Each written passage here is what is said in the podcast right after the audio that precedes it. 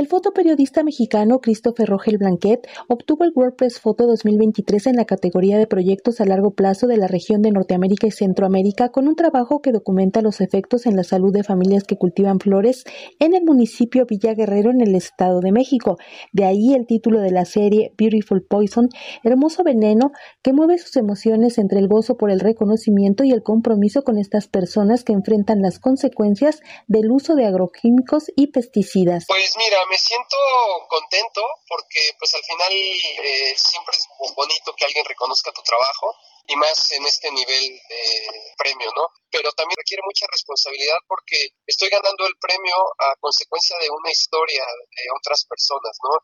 Y una historia que si bien eh, tiene matices bonitos por las características de, las familias que me confiaron su historia, que son gente trabajadora, que son gente que todos los días está esforzándose por salir adelante, pues sí tiene un problema de salud, ¿no? Entonces, pues tengo que ser muy responsable y prudente pues porque no me siento cómodo celebrando a, a, costa de una historia triste, ¿no? Que son problemas de salud pública en el Estado de México. En entrevista para esta emisora relata el porqué de esta serie que lo ha llevado a convivir con las familias a lo largo de tres años, quienes padecen malformaciones congénitas, hidrocefalia e infertilidad. Sí me gustaría enfatizar que mi trabajo no va en contra de la actividad florícola, porque es una actividad que le da de comer a miles de personas que, como te digo, son gente de campo bien intencionadas que lo único que hacen es trabajar y ganarse el sustento. Mi trabajo va enfocado al derecho de la información, que la gente sepa que atrás de una flor hermosa pues hay toda una estela de daño, pero principalmente a las instituciones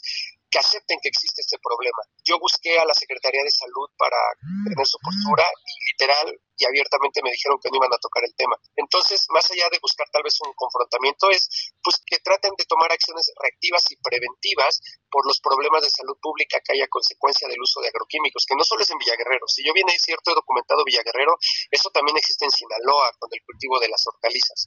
Ahora, mi acercamiento con las personas no ha terminado. Yo todavía voy a seguir dos años más con el proyecto y el, enorme privilegio de que me abrieran las puertas de su casa al punto de que abiertamente me han dicho que soy uno más de su familia. Cuando son sus cumpleaños me invitan. Al recordarle que otros colegas mexicanos han sido galardonados en años anteriores con el prestigiado premio y con temas de impacto social como el narcotráfico y la violencia, vuelve el sentimiento agridulce. Hay que recordar que el WordPress Photo es el mayor premio de periodismo a nivel mundial, pero que también galardona estas historias, pues que merecen ser contadas, ¿no? Desigualdad, guerras, eh, migración, eh, conflictos armados. Y el que en México se premien, pues es que en México están pasando cosas que no deberían de pasar, ¿no? Entonces, te digo, son como estos sentimientos encontrados, que por un lado está el talento mexicano que destaca en el ámbito periodístico, pero por el otro es de, pues es que aquí en México están pasando cosas que no deberían de ocurrir y por eso el mundo está volteando a ver a México. El fotoperiodista de la agencia Getty Images